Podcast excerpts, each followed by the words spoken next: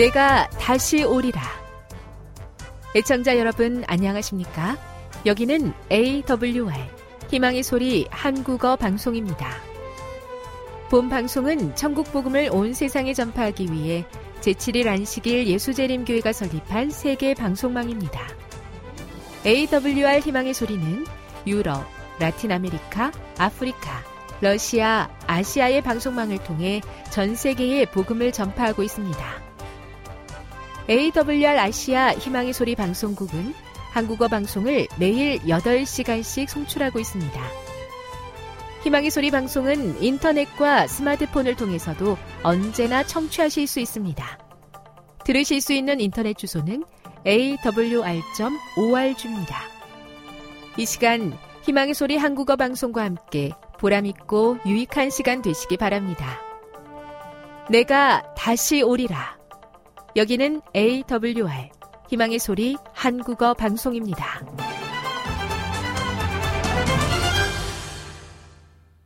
주파수 안내입니다.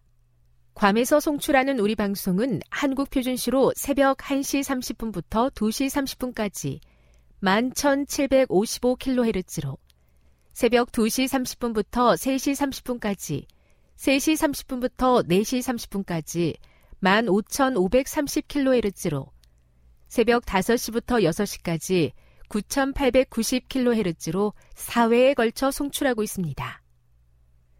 스리랑카에서 송출하는 우리 방송은 한국 표준시로 밤 9시부터 10시까지 15,530kHz로 우즈베키스탄에서는 새벽 3시부터 4시까지 새벽 4시부터 5시까지 9,760kHz로 타지키스탄에서는 밤 9시부터 10시까지 15,255kHz로 송출하고 있습니다.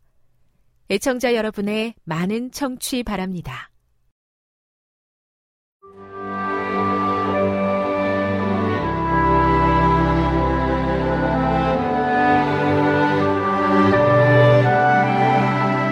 읽어주는 교과 넷째 날 11월 8일 수요일 너희가 십자가에 못 박은 사도행전 2장에는 오순절에 성령이 부어지는 장면이 기록되어 있다.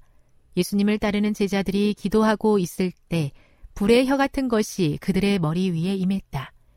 그들은 약속된 성령의 능력이 주어졌음을 깨달았다. 사도행전 2장 1에서 41절을 읽어보라. 오순절에 성령을 받은 제자들에게 어떤 일이 일어났는가? 제자들은 성령이 말하게 하심을 따라 다른 언어로 말하기 시작했다.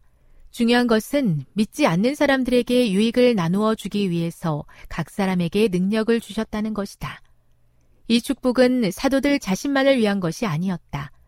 천국에 잘 맞는 이가 되기 위한 축복도 아니었고 외국어로 사업을 더 쉽게 할 수 있도록 하기 위한 것은 더더욱 아니었다.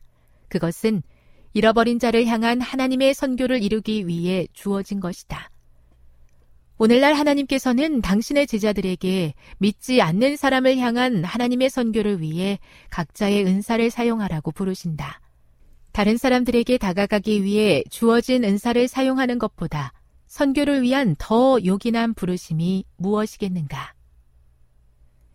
예수께서 돌아가실 때에 예루살렘에 있었던 사람들 중에 많은 사람들이 성령의 부어주심으로 메시아를 거부한 것을 깨닫고 회개하게 되었다. 성령께서 능력 있게 역사하시는 장면을 보라. 베드로는 너희가 그리스도를 십자가에 못 박았다고 짓고 있다. 그들은 자신이 한 일을 깨닫고 찔림을 받아 사도들에게 고백했다. 형제들아, 우리가 어찌할꼬 하거늘. 그러나 그들도 용서받을 수 있었다. 베드로는 그들에게 말했다. 너희가 회개하여 각각 예수 그리스도의 이름으로 침례를 받고 죄 사함을 받으라. 그리하면 성령의 선물을 받으리니 예수를 따르는 이들이 한 마음으로 성령과 조화를 이루며 협력할 때 예수를 십자가에 못 박는데 직접적으로 관여했었던 사람들에게까지 회개와 죄 사함이 전해졌다. 이것이 바로 복음의 능력이다. 이 기별이야말로 우리를 선교로 이끌기에 충분하다. 우리는 죄 많고 타락하고 부패한 세상에 살고 있는 죄 가운데 무너진 타락한 사람들에게 복음을 전하도록 부름받았다. 우리의 임무는 정죄하는 것이 아니라 예수님의 구원의 능력을 증거하는 것이다. 교훈입니다. 예수를 십자가에 못 박은 자들이 회개하여 그를 전하게 된 것이 바로 복음의 능력이다.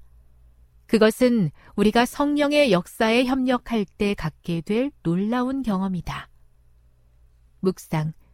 그리스도의 죽음에 관계된 사람들에게도 구원이 주어졌다는 사실이 우리 자신의 영혼을 위한 어떤 격려가 됩니까? 적용. 가능성이 없어 보이고 아무리 나쁘게 보이는 사람이라고 하더라도 그들에게 복음을 전해야 하는 이유는 무엇입니까? 영감의 교훈입니다. 회개와 용서도 그리스도로부터. 우리는 믿음으로 하나님의 은혜를 받는다. 그러나 믿음이 우리의 구주는 아니다. 그것은 아무런 공로도 주지 못한다. 믿음은 우리가 그리스도를 붙잡고 죄의 치료제인 그의 공로를 힘입는 손이다. 그리고 우리는 하나님의 성령의 도우심이 없이는 회개조차 할 수 없다. 용서가 분명히 그리스도에게서 오는 것처럼 회개도 그리스도에게서 온다. 시대의 소망 175 주님, 십자가 앞에 겸손히 자신을 내어놓습니다. 구주를 못 박은 죄 어찌할 바 모르지만 겸손히 주님의 용서를 구합니다. 용서하시는 주의 사랑을 전하게 하시고 부족한 종의 전도를 통해서도 죄인을 변화하게 하는 은혜를 보게 하옵소서.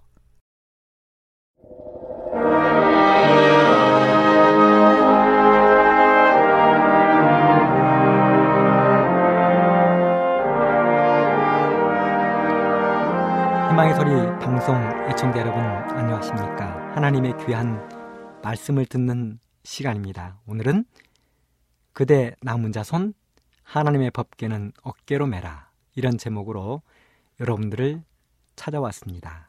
먼저 하나님의 말씀 사무엘하 6장 1절로 15절에 있는 말씀을 읽도록 하겠습니다. 다윗이 이스라엘에서 뺀 무리 3만을 다시 모으고 일어나서 그 함께 있는 모든 사람으로 더불어 바알레 유다로 가서 거기서 하나님의 궤를 메어오려 하니 그 궤는 그룹들 사이에 좌정하신 만군의 여호와 이름으로 이름하는 것이라. 저희가 하나님의 궤를 새 술에 싣고 산에 있는 아비나답의 집에서 나오는데 아비나답의 아들 우사와 아효가 그 새 수레를 보니라. 저희가 산에 있는 아비나답의 집에서 하나님의 궤를 싣고 나올 때에 아효는 궤 앞에서 행하고 다윗과 이스라엘 온 족속이 잣나무로 만든 여러 가지 악기와 수금과 비파와 소고와 양금과 재금으로 여호와 앞에서 주악하더라. 저희가 낙원의 타작마당에 이르러서는 소들이 뛰므로 우사가 손을 들어 하나님의 궤를 붙들었더니 여호와 하나님이 우사의 잘못함을 인하여 진노하사 저를 그곳에서 치시니 저가 거기 하나님의 궤 곁에서 죽으니라. 여호와께서 우사를 충돌로 하심으로 다윗이 분하여 그곳을 베레스 우사라 칭하니 그 이름이 오늘까지 이르니라. 다윗이 그날에 여호와를 두려워하여 가로되 여호와의 궤가 어찌 내게로 오리요 하고 여호와의 궤를 옮겨 다윗성 자기에게로 메어 가기를 즐겨하지 아니하고 치우쳐 가드 사람 오벳 에돔의 집으로 메어 간지라. 여호와의 궤가 가드 사람 오벳 에돔의 집에 석 달을 있었는데 여호와께서 오벳 에돔과 그 온 집에 복을 주시니라. 혹이 다윗 왕에게 고하여 가로되 여호와께서 하나님의 궤를 인하여 오벳 에돔의 집과 그 모든 소유의 복을 주셨다 한지라. 다윗이 가서 하나님의 궤를 기쁨으로 메고 오벳 에돔의 집에서 다윗성으로 올라갈세 여호와의 궤를 벤 사람들이 여섯 걸음을 행함에 다윗이 소와 살린 것으로 제사를 드리고 여호와 앞에서 힘을 다하여 춤을 추는데 때에 배 에봇을 입었더라. 다윗과 온 이스라엘 족속이 즐거이 부르며 나팔을 불고 여호와의 궤를 메어 오니라. 날씨가 굉장히 무더운 여름입니다. 요즘은 이상 기온으로 인하여 여름이 길고 또 겨울도 길고 봄과 가을은 매우 짧아진 것 같습니다. 하지만 여름이 아무리 길어도 끝내는 가을은 오고 말 것입니다. 그러는 것처럼 세상이 아무리 끝없이 갈 것처럼 보여도 세상의 끝은 오고 말 것입니다. 세상이 천년 만년 오래 갈 것처럼 보여도 하나님의 말씀에 의하면 이 지구의 역사는 예수님의 재림으로 끝나게 되어 있습니다. 우리 예수님의 재림이 있는 그날까지 최선을 다하여 신앙하면서 예수님의 재림을 고대하는 우리 모든 애청자 여러분들이 되었으면 좋겠습니다. 이 땅에 있는 모든 사람들은 무슨 자리에 앉으면 무엇인가를 하고 싶은 욕망과 충동을 갖는 것 같습니다. 이것이 사람의 심리입니다. 대통령이 되면 대통령이 되는 대로 또 회사의 사장이나 높은 자리에 앉으면 앉는 대로 모든 사람들은 자기가 있는 그 당대에 무엇인가를 이루어보고 싶은 소망을 갖게 됩니다. 그래서 대한민국도 보면 문민의 정부, 국민의 정부, 참여 정부 이런 구호를 외치면서 무엇인가를 하려고 노력을 했습니다. 교회도 마찬가지입니다. 성도 배가 운동, 성전 건축, 침례자를 몇명 되거나 어린이 사업, 청소년 사업, 복지 사업, 노인 사업 이런 여러 가지의 목표를 세우고 활동하는 모습을 쉽게 볼 수 있고 목회자나 또 모든 성도들도 그 일을 달성하기 위해서 노력을 하게 되는 것이지요. 오늘 본문에 나오는 다윗도 왕이 되자마자 하고 싶은 수건 사업이 하나 있었습니다. 그 수건 사업은 굉장히 중요한 수건 사업이었습니다. 첫째는 장차 이스라엘의 수도를 결정하는 일이었습니다. 시온산과 모리아산이 있는 엽수라는 동네로 후의 이름을 예루살렘으로 바꾸게 되는데 그곳을 수도로 결정하는 일이었습니다. 그리고 그곳에 왕과 모든 백성들이 살게 될 궁을 완성하는 것입니다. 그리고 그 계획에 따라서 궁이 완성되자마자 다윗은 그처럼 하고 싶었던 하나님의 법계를 예루살렘으로 옮기고 싶어 했습니다. 사실 하나님의 법계는 지금 기리앗 이아림의 아비나답의 집에 20년 동안 방치되어 있었습니다. 하나님의 거룩한 법궤가 방치되어 있는 것입니다. 그래서 다윗은 그 거룩한 법궤를 예루살렘에 옮기고 싶었습니다. 법궤는 예루살렘으로부터 약 15km쯤 떨어져 있었습니다. 한 40리 정도 떨어져 있는 것입니다. 그래서 다윗은 법궤를 예루살렘으로 옮기기 위하여 길을 잘 닫고 만반의 준비를 갖추었습니다. 제가 초등학교 다닐 때의 경험을 지금도 잊을 수가 없습니다. 초등학교 때에 학교에 장학사님이 오신다 하면 우리 모든 학생들이 운동장에 나아가서 운동장을 쓸고 휴지를 줍고 풀을 뽑았습니다. 교실도 쓸고 닦았습니다. 온 학교가 청소하는데 매달렸습니다. 그리고 장학사님을 맞는 것입니다. 너희 다윗도 법계를 예루살렘으로 옮기기 위하여 여러 가지 준비를 했습니다. 준비위원으로 3만 명의 사람들을 선택했습니다. 법계를 싣고 올 새 수레를 마련했습니다. 그리고 나를 잡았습니다. 여러분, 20년 동안 방치되어 있던 하나님의 거룩한 법계를 예루살렘으로 가져오기로 나를 잡았을 때 다윗의 마음이 얼마나 두근거리고 설레었겠습니까? 마치 학교에 다니는 어린아이가 소풍이나 수학여행을 기다리듯 다윗도 그렇게 법궤를 예루살렘에 옮겨오는 날을 기다렸을 것입니다. 저도 중학교 때 수학여행을 잡아놓고 그날을 굉장히 기다렸던 경험을 가지고 있습니다. 제가 중학교 2학년 때 1978년도에 저희 집은 굉장히 가난했습니다. 아니, 저희 집만 가난한 게 아니라 그 마을 전체가 가난하고 아마도 국가적으로 가난했던 시절이라고 기억을 합니다. 그때 저희 수학여행은 아침 새벽에 출발해서 저녁에 집으로 돌아오는 것이었습니다.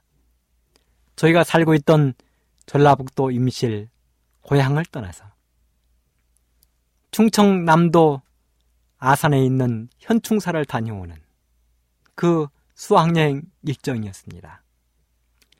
그런데 학교에서 광고하기를 아침 6시까지 학교 운동장에 집합하라는 것입니다. 그런데요, 저희 집은 학교에서부터 10리 떨어진 먼 지역에 있었습니다. 그리고 아침 첫 차도 학교에 6시까지 갈 만큼 일찍 오지 않았습니다. 그런데 학교에서 아침 6시까지 학교에 집합하라는 것입니다. 그래서 저는 수학여행 가기 전날 엄마에게 일찍부터 부탁을 했습니다.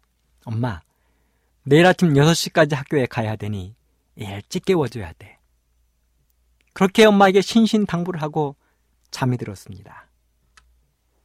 그렇게 얼마를 잤을까? 저는 아침 일찍 일어나야 된다는 그 생각 때문에 잠을 자다가 벌떡 일어나게 되었습니다.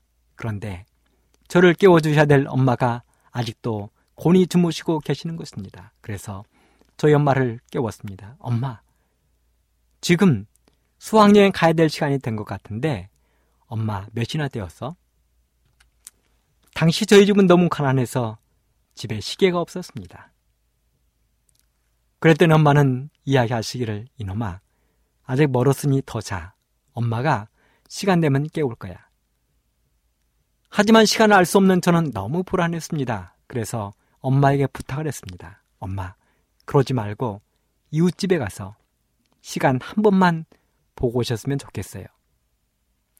엄마는 아들의 부탁에 못 이겨 마지못해 이웃집에 가셨습니다. 그리고 이웃집 사람들을 깨워서 시간을 알아보았는데 이제 12시라는 것입니다. 집에 들어오신 엄마는 저에게 말씀하셨습니다. 이놈아, 이제 12시밖에 안 되었으니 더 자라. 저는 엄마 이야기를 듣고 또 잠이 들었습니다. 그리고 한참을 자다가 또 일어났습니다. 그런데 여전히 엄마가 옆에서 주무시고 있는 것입니다. 불안했습니다. 그래서 엄마를 또 깨웠습니다. 엄마, 이제는 시간이 다 된 것 같아요. 한 번만 더 이웃집에 가서 시간 좀 알아보고 오시면 안 되나요? 옛날부터 자식 이기는 부모 없다고 엄마는 저의 이야기를 듣고 또 이웃집에 가셨습니다. 그리고 피곤하게 주무시고 있는 이웃집을 깨워서 시간을 알아보고 오셨는데 겨우 한 시간이 지난 새벽 1시라는 것이었습니다. 그렇게 저는 그날 밤을 자다 깨달을 반복했습니다. 그리고 설레는 마음으로 수학여행을 다녀왔던 경험을 가지고 있습니다. 그렇습니다. 이렇게 학생들에게 수학여행이나 소풍이 손꼽아 기다리는 날이라면 하나님의 거룩한 법궤를 예루살렘에 옮겨오는 그 날짜를 잡아놓은 다윗에게 있어서 이 날은 손꼽아 기다릴 만큼 기대되고 기대되는 날이었습니다. 그리고 드디어 법궤를 옮기는 역사적인 날이 되었습니다. 사무에라 6장 3절로 5절에 보면 저희가 하나님의 궤를 새 술에 싣고 산에 있는 아비나답의 집에서 나오는데 아비나답의 아들 우사와 아효가 그 새 수레를 보니라. 저희가 산에 있는 아비나답의 집에서 하나님의 궤를 싣고 나올 때에 아효는 궤 앞에서 행하고 다윗과 이스라엘 온 족속이 잣나무로 만든 여러 가지 악기와 수금과 비퍼와 소고와 양금과 제금으로 여호와 앞에서 주악하더라. 이렇게 기록이 되어 있습니다. 참으로 감격적인 날이었습니다. 그래서 다윗이 모든 준비 위원들과 함께 하나님의 거룩한 법궤를 아비나답의 집에서 모시고 나왔습니다. 아비나답의 아들 우사와 아요가 그 새 수레를 몰았습니다. 하나님의 궤를 싣고 나올 때에 다윗과 이스라엘 온 족속이 잣나무로 만든 악기들을 연주했습니다. 하나님의 궤 앞에서 연주했습니다. 그런데요, 성경은 거기에 그치지 않고 다음의 말씀을 기록했습니다. 사무엘하 6장 6절로 7절. 저희가 나곤의 타작마당에 이르러서는 소돌이 띠므로 우사가 손을 들어 하나님의 궤를 붙들었더니 여호와 하나님이 우사의 잘못함을 인하여 진노하사 저를 그곳에서 치시니 저가 거기 하나님의 궤 곁에서 죽으니라. 여러분, 그토록 감개무량하고 좋은 날에 선하고 칭찬받을 일을 하는 중에 갑작스런 돌발 사고로 새 수레를 몰고 있는 우사가 즉사해 버린 것입니다.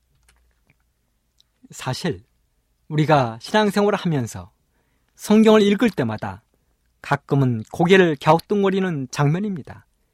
무서우신 하나님을 생각나게 하는 장면입니다. 우리 사람의 눈으로 보면 하나님은 우사에게 해도 너무하셨습니다. 여러분, 우사가 누구입니까? 하나님의 거룩한 법궤를 운반하기 전에 새로이 수레를 맞춘 사람입니다. 정말 수고한 사람입니다. 길도 깨끗이 보장하고 정리한 사람이고 하나님의 법궤를 옮기는데 음악을 위하여 밴드부도 동원하고 길 양편에 환영인파도 세운 사람입니다.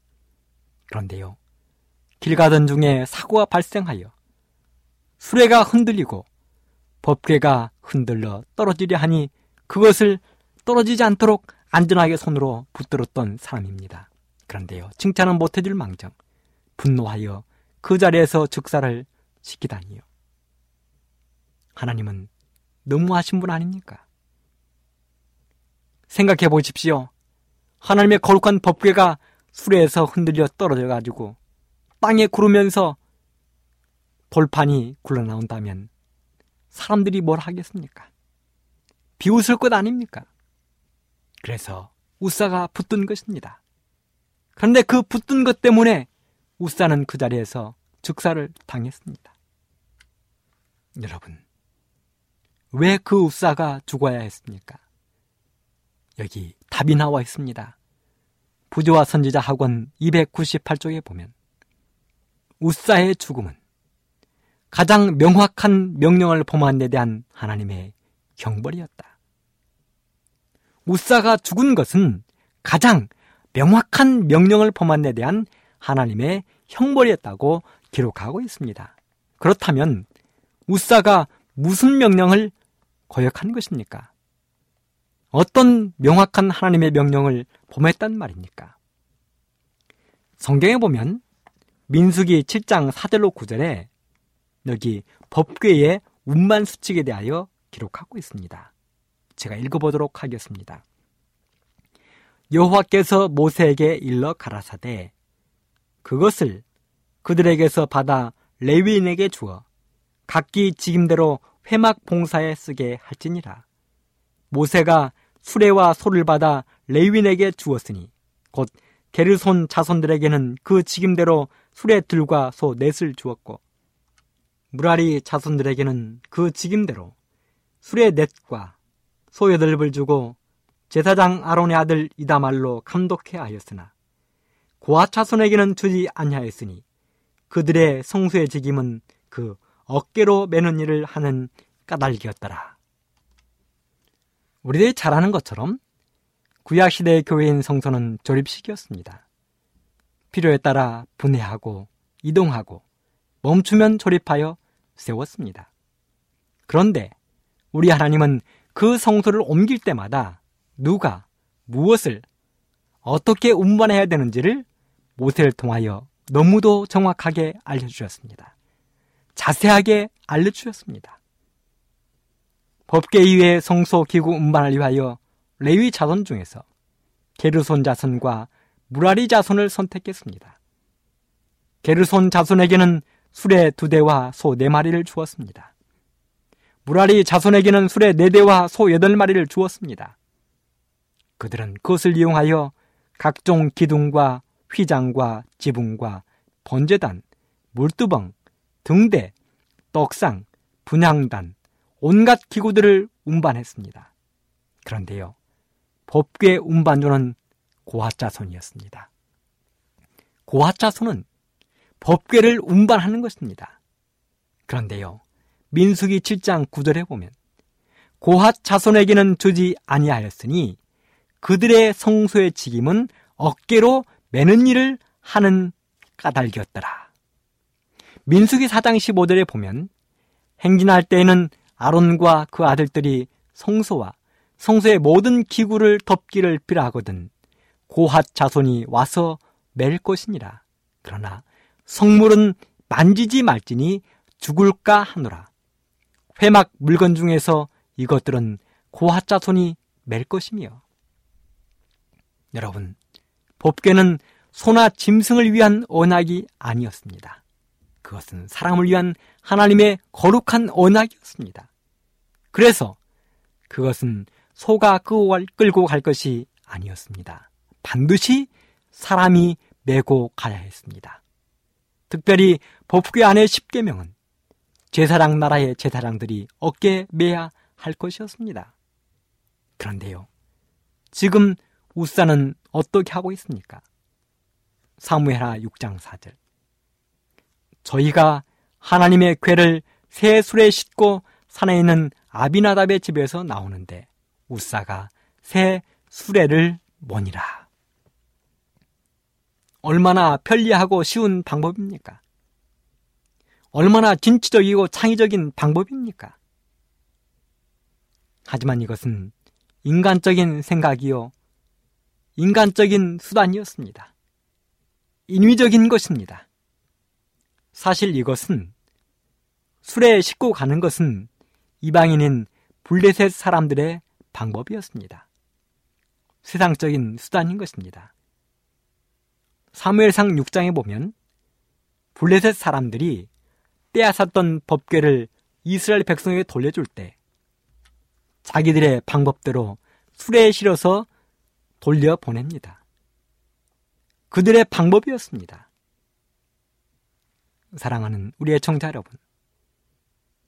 우리의 하나님은 사람의 생각대로 편리하고 진취적인 그것보다는 민수기 9장 18절로 23절에 보면 여호와의 명을 쫓아 진행하기를 원하신다는 사실을 이 시간에 기억하게 되기를 간절히 바랍니다. 부조와 선지자 학원 299페이지에 보면 이런 말씀이 기록되어 있습니다. 다윗과 그 백성들은 성스러운 사업을 수행하기 위하여 즐거움과 자원하는 마음으로 그 일에 종사하였으나 여호와께서는 그 봉사를 받으실 수 없었으니 이는 당신의 명령과 일치되게 그 일이 수행되지 않았기 때문이다.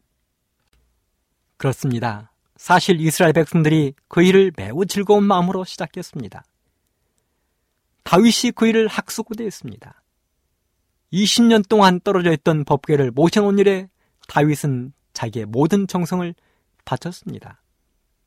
그 일을 책임지고 수행했던 우사와 아효도 최선을 다했습니다. 할 수 있는 모든 것을 다한 것입니다. 그런데요, 하나님이 그 일을 받으실 수 없었단 말입니다. 왜요? 이는 하나님의 방법, 하나님의 명령과 일치되지 않게 그 일이 진행되었기 때문에 하나님께서 그 일을 받을 수 없었다고 기록하고 있습니다. 그래서 다윗은 이후에 반성했습니다. 모든 백성과 함께 반성했습니다. 무엇이 잘못되었는지를 생각했습니다. 그리고 사무엘하 6장 9절로 15절에 보면 자기의 잘못을 깨닫고 하나님이 원하시는 방법대로 그 일을 다시 시작했을 때 하나님은 그 일에 복을 주셨습니다. 부조와 선지자 학원 299쪽 다윗은 군주의 왕복을 받고 제사장들이 입는 수수한 세마포 옷을 입었고 신하들과 함께 낮은 자리에 있으면서 오직 여호와만 존경과 경배의 대상이 되게 하였다. 다윗이 왕복을 벗었습니다. 수수한 세마포 옷을 입었습니다. 신하들과 함께 낮은 자리에 앉았습니다. 오직 하나님만 존경과 경배를 받도록 했습니다. 이것이 하나님의 백성들이 취해야 될 자세인 것입니다. 고아자손은 40년 동안 줄곧 어깨로 법궤를 메고 백성들 앞에서 가나를 향하여 한 걸음 한 걸음 나아갔습니다. 고아자손은 법궤에 무겁고 가벼움을 논하지 않았습니다. 필요에 따라서 위치를 바꾸는 법도 없었습니다. 법궤는 백성들보다 900m 앞에서 묵묵히 앞으로 앞으로 나아갔습니다. 하나님이 멈추라 하면 멈추고 가라 하면 갔습니다. 그리고 드디어 요단강에 이르렀습니다. 그들은 요단강을 건너기 위해서 배가 있어야 했습니다. 그들이 요단강을 어떻게 건널까 고민하고 있을 때 하루는 하나님이 여호수아에게 나타나셨습니다. 그리고 명령하셨습니다. 여호수아 3장 6절로 8절. 여호수아가 또 제사장들에게 일러 가로되 언약궤를 메고 백성 앞서 건너라 하매 곧 언약궤를 메고 백성 앞서 나아가니라. 여호와께서 여호수아에게 루시되 내가 오늘부터 시작하여 너를 온 이스라엘의 목전에서 크게 하여 내가 모세와 함께 있던 것 같이 너와 함께 있는 것을 그들로 알게 하리라. 너는 언약궤를 벤 제사장들에게 명하여 이르기를 너희가 요단 물가에 이르거든 요단에 들어서라 하라. 여기 있는 말씀을 보면 법계는 이스라엘 백성들이 요단강을 건널 때에도 가장 먼저 요단강에 발을 들여 놓아야 했습니다. 거룩한 법궤를 어깨에 맨 제사장들이 요단강에 먼저 발을 들여 놓아야 했습니다. 사랑하는 애청자 여러분, 우리에게도 이스라엘 백성들이 요단강을 건너야 하는 것처럼 힘들고 어려운 일들이 우리 앞에 수없이 놓여 있을 수 있습니다. 그때마다 우리도 고민할 수 있습니다. 요수아도 고민했을 것입니다. 하나님의 거룩한 법궤를 옮기기 위하여 수레를 만들 것인가? 배를 만들어야 할 것인가? 그러나 하나님은 어제나 오늘이나 내일도 변함이 없으십니다. 하나님은 그것을 우리의 어깨에 비라고 하고 있는 것입니다. 사랑하는 애청자 여러분, 그러면 오늘날의 고아자손은 누구입니까? 분명한 것은 민수기 4장 8절에 보면 고아자손은 끊어지지 말게 하라고 말씀하고 있습니다. 고아자손은 끊어지지 말라는 것입니다. 그러면 마지막 시대 오늘날의 고아자손은 누구입니까? 요한계적 12장 17절, 14장 12절 그들은 바로 하나님의 계명을 지키며 예수의 증거를 가진 사람들입니다. 거룩한 하나님의 말씀대로 사는 사람들입니다. 그들은 하나님의 계명을 지킵니다. 하나님의 십계명을 지킵니다. 그 가운데는 안실의 계명도 신실하게 지키는 사람들입니다. 그들이 바로 하나님의 남은 자손, 고아 자손이 될 것입니다. 하나님의 거룩한 법궤를 어깨에 메고 하늘 향하여 나아가는 사람들입니다. 사랑하는 애청자 여러분, 그러기에 우리는 하나님의 거룩한 신앙을 함에 있어서 불평하지 아니하고 하나님의 시키는 그 방법대로 명확하게 하늘 향하여 나가야 하는 것입니다. 이제 우리는 이 땅에 왕복을 겸손히 받고 겸손히 수수한 제사장이 예복을 입고 하나님의 명령을 따라 언약궤를 어깨에 메고 우리의 대장 대신 예수님을 따라 하늘까지 가게 되기를 간절히 바랍니다. 하나님의 거룩한 법궤는 술에 싣고 가는 게 아닙니다. 하나님의 신앙 방법은 나의 편한 방법대로 하는 것이 아닙니다. 하나님께 나아가는 길은 하나님의 방법대로 하나님이 시키는 대로 어깨에 법궤를 메고 가는 신앙이 올바른 신앙이 되는 것입니다. 우리 모든 애청자 여러분들이 그 방법을 따라서 신실하게 하나님의 방법대로 신앙하게 되기를 간절히 바라면서 이 시간을 마치도록 하겠습니다. 지금 여러분께서는 AWR 희망의 소리 한국어 방송을 듣고 계십니다.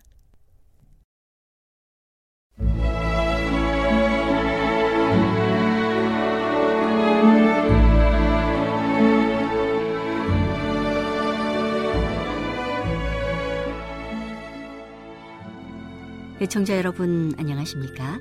명상의 오솔길의 유병숙입니다. 이 시간은 당신의 자녀들과 교회를 돌보시는 하나님의 놀라운 능력의 말씀이 담긴 엘렌지 화이처 교회 증언 1권을 함께 명상해 보겠습니다.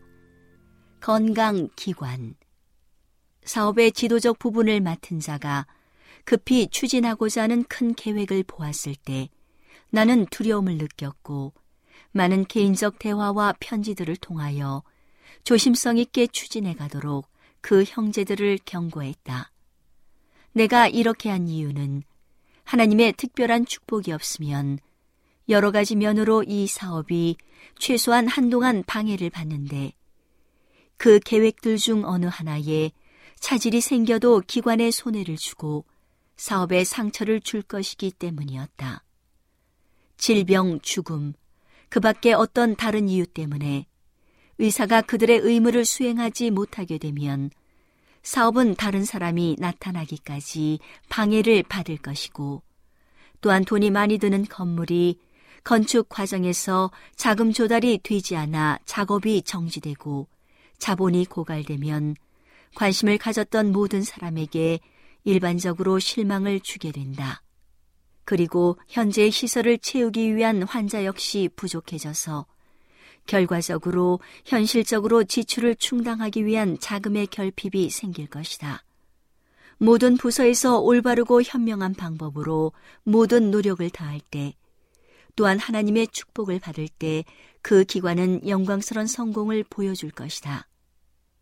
그러나 어느 한 방향에서 범한 단 하나의 실수라도 조만간 큰 손실을 끼칠 것이다.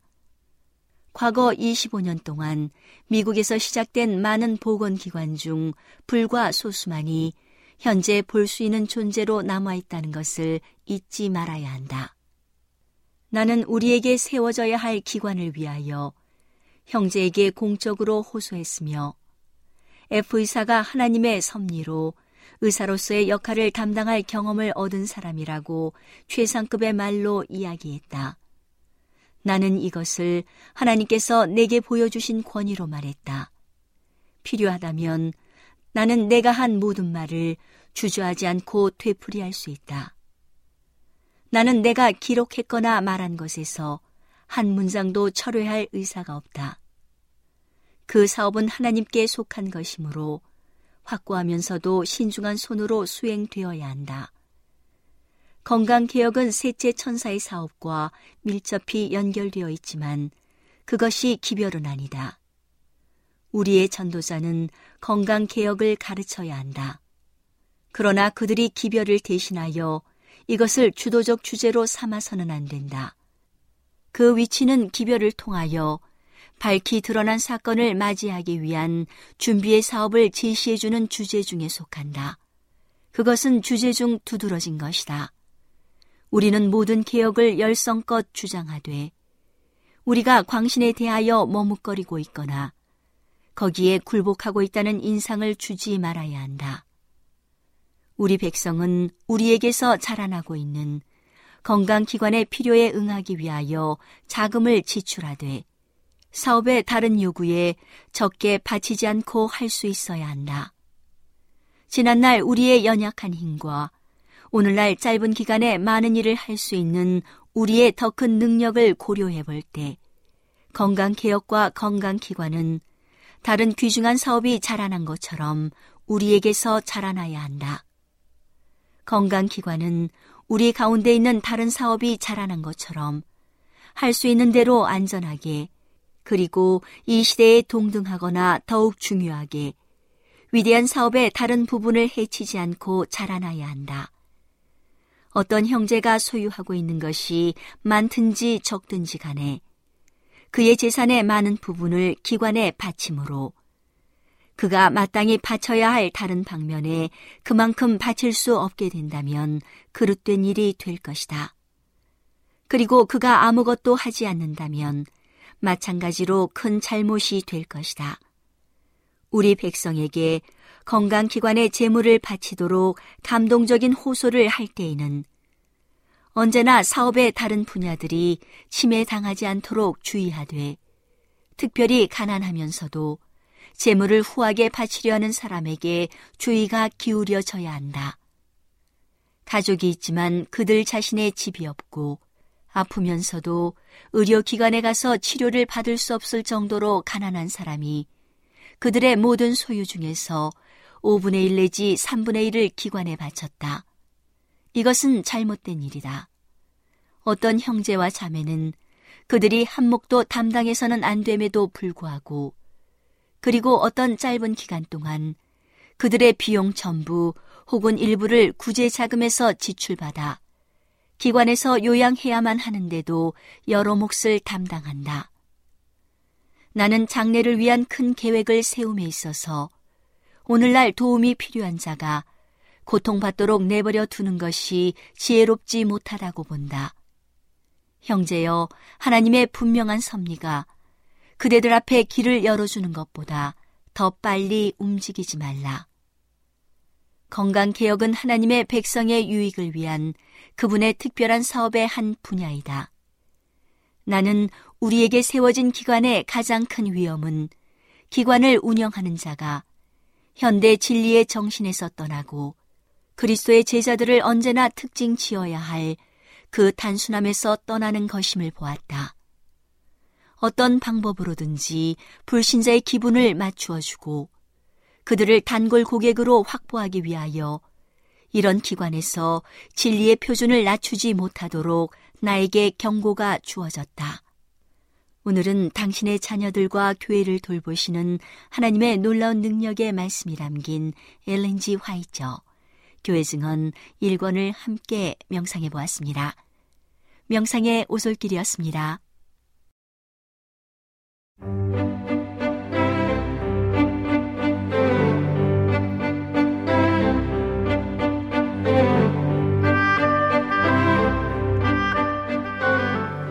여러분 안녕하세요. 신비한 자연에서 몇 가지 주제를 골라 소개해드리는 아름다운 세계 시간. 저는 진행의 송은영입니다. 모유는 출산한 여성의 유방에서 나오는 젖, 유즙을 말합니다. 모유는 유선 세포에서 모체의 피를 걸러내 만들어지는 것이므로 산모의 건강과 충분한 영양 섭취가 필수적입니다. 혈액을 모유로 변환하는 과정에서 대부분의 해로운 성분들이 걸러지지 않고 그대로 아기에게 전달되기 때문에 산모는 섭취하는 음식물에 특별히 신경을 써야 합니다. 미역국은 물론 혈액 성분을 좋게 하고 간 기능에 도움을 주는 식품들을 골고루 챙겨 먹을 뿐만 아니라 엄마의 수면 부족을 해소할 수 있는 가벼운 운동과 충분한 수면을 취해야 합니다. 출산 후 약 5일간은 최초의 모유인 초유를 분비하는데 주로 황색을 띠며 신생아의 감염을 방어하는 면역 항체가 다량 포함되어 있어서 각종 질병을 예방하는 효과가 있습니다.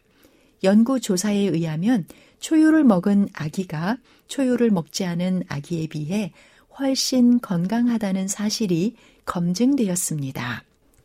초유 수유로 유즙 분비가 촉진되고 유지되며 초유는 이행류를 거쳐 성숙류로 전환됩니다. 모유 수유는 아기는 물론 산모의 건강에 이롭고 유방의 미용 및 성감의 발달에도 도움을 줍니다.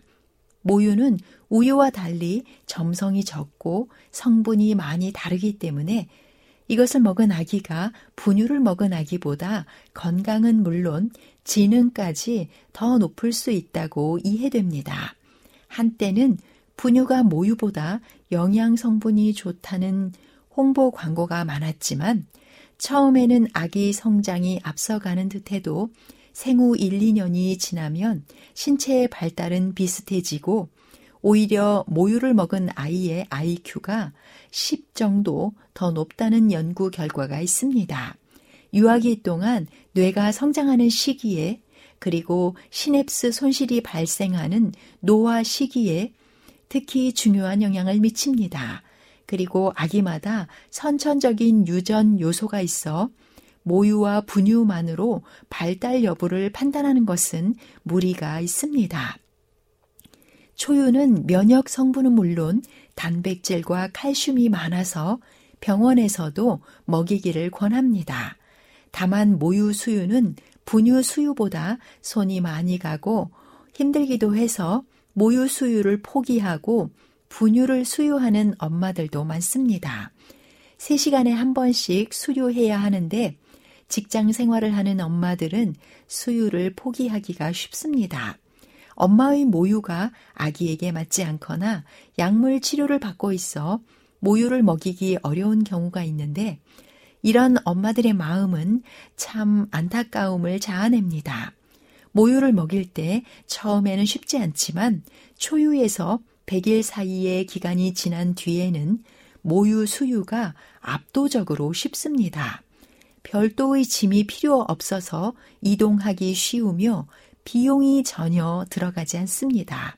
신비하게도 출산이 임박했을 때 모유 수유를 위해 유방이 한 컵 정도 더 커지지만 모유 수유가 끝나는 시기에 호르몬 변화와 더불어 다시 크기가 줄어들게 되어 임신 전보다 더 사이즈와 탄력이 줄어듭니다. 아기에게 많이 물리느라 때로 상하기도 하지만 다행히 유두는 가장 회복 능력이 우수한 부위라고 합니다. 직장에 다니면서도 모유 수유를 하고자 하는 엄마들은 유축기로 착유를 할 수 있습니다. 직장에서 짜낸 모유는 냉장실에서 3일, 냉동실에서는 3개월 정도까지 보관이 가능합니다. 호주의 마크 크레간 박사가 70명의 산모로부터 모유를 채취하여 연구한 결과에 따르면 모유에는 줄기세포가 함유되어 있어 태아의 세포 재생산과 성장을 촉진하는 역할을 한다는 것이 밝혀졌습니다.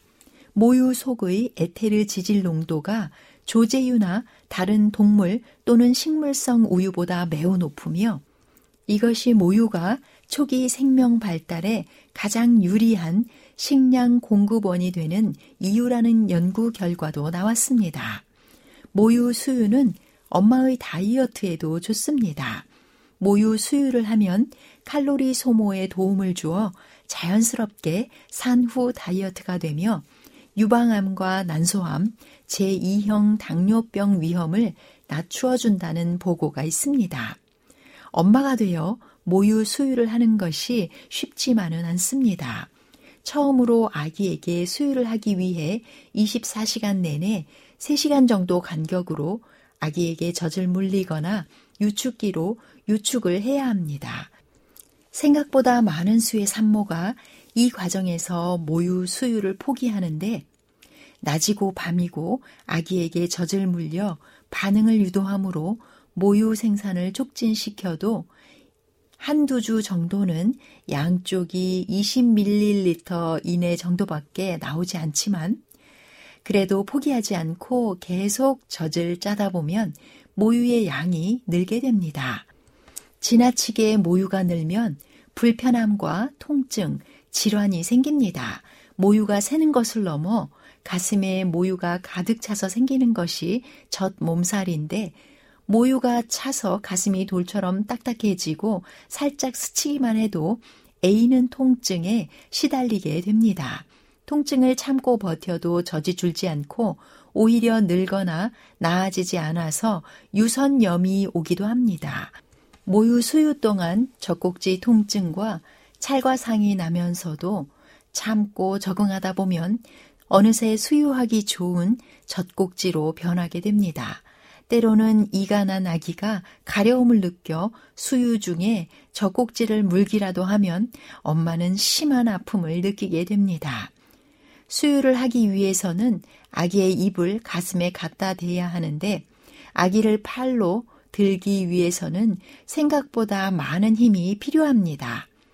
그렇게 힘을 가해 아기를 든 상태에서 가슴 한쪽당 적게는 10분, 길게는 30분 이상까지 수유를 합니다. 엄마는 아기에게 가슴을 들이밀어야 하는데 그 과정에서 허리와 등 근육을 어색하고 불편하게 쓰다가 통증을 앓기도 합니다. 매체를 통해 접한 모유 수유 장면은 정말 아름다워 보이지만 그것은 엄마가 아픔과 불편함 중에서도 아기에게 콩깍지가 씌워져 엄마의 표정에 사랑이 가득하기 때문입니다. 수유를 하면서 팔이 떨어져 나갈 것 같지만 아기를 보면 웃음이 계속 나오는 것이 엄마의 마음입니다. 모유는 아기가 처음 맛보는 음식이므로 아기의 입맛에 맞게 단맛이 제법 나서 어지간한 과일보다도 달달한 경우가 있습니다. 모유 수유 관련 서적을 보면 먹는 음식에 따라서 모유의 맛이 달라진다고 합니다. 채소와 해산물을 많이 먹으면 아기가 좋아하는 모유 맛이 되지만 육류는 모유에 기름기를 끼게 해서 맛이 나빠집니다. 모유 수유를 할 때 엄마가 음식을 골고루 먹으면 나중에 아기가 편식을 잘 하지 않는다는 연구 결과도 있습니다. 모유의 아기 성장에 맞는 모든 영양소가 있는 것은 아니므로 6개월 이후에는 이유식을 병용해야 하며 모유를 완전히 끊는 것은 생후 1, 2년 정도 이후면 충분하여 굳이 빨리 끊을 필요는 없습니다. 이사야 49장 15절에는 여인이 어찌 그 젖 먹는 자식을 잊겠으며 자기 태에서 난 아들을 극률이 여기지 않겠느냐. 그들은 혹시 잊을지라도 나는 너를 잊지 아니할 것이라 기록합니다. 젖을 먹이는 엄마의 아기를 향한 사랑의 마음을 하나님의 사랑에 빗댄 것은 더없이 적절한 비유일 것입니다. 생명을 다해 사람을 구원하시고 하늘에 이르기까지 이끄시는 하나님께 온전히 삶을 의지하시기 바랍니다. 지금까지 아름다운 세계와 함께 해주신 여러분 감사합니다. 안녕히 계십시오.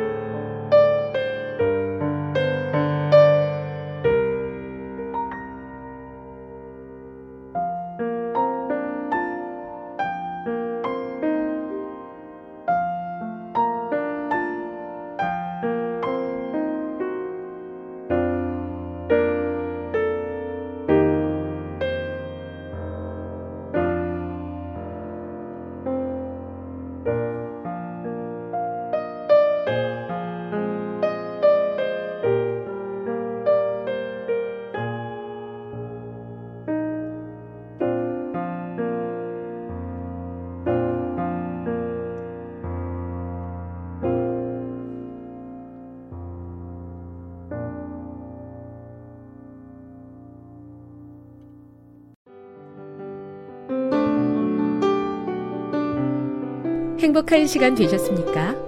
지금까지 여러분께서는 AWR 희망의 소리 한국어 방송을 청취하셨습니다. 방송을 청취하시고 문의를 원하시는 분은 우편번호 02461 대한민국 서울시 동대문구 이문로 1길 11 희망의 소리 방송부 앞으로 편지나 엽서를 보내주시거나 지역번호 02-3299-5296에서 8번으로 전화 주시기 바랍니다. 지금까지 함께 해주신 애청자 여러분들께 감사드립니다. 애청자 여러분, 다음 이 시간까지 하나님 안에서 늘 평안하십시오. 감사합니다. 내가 다시 오리라. 여기는 AWR 희망의 소리 한국어 방송입니다.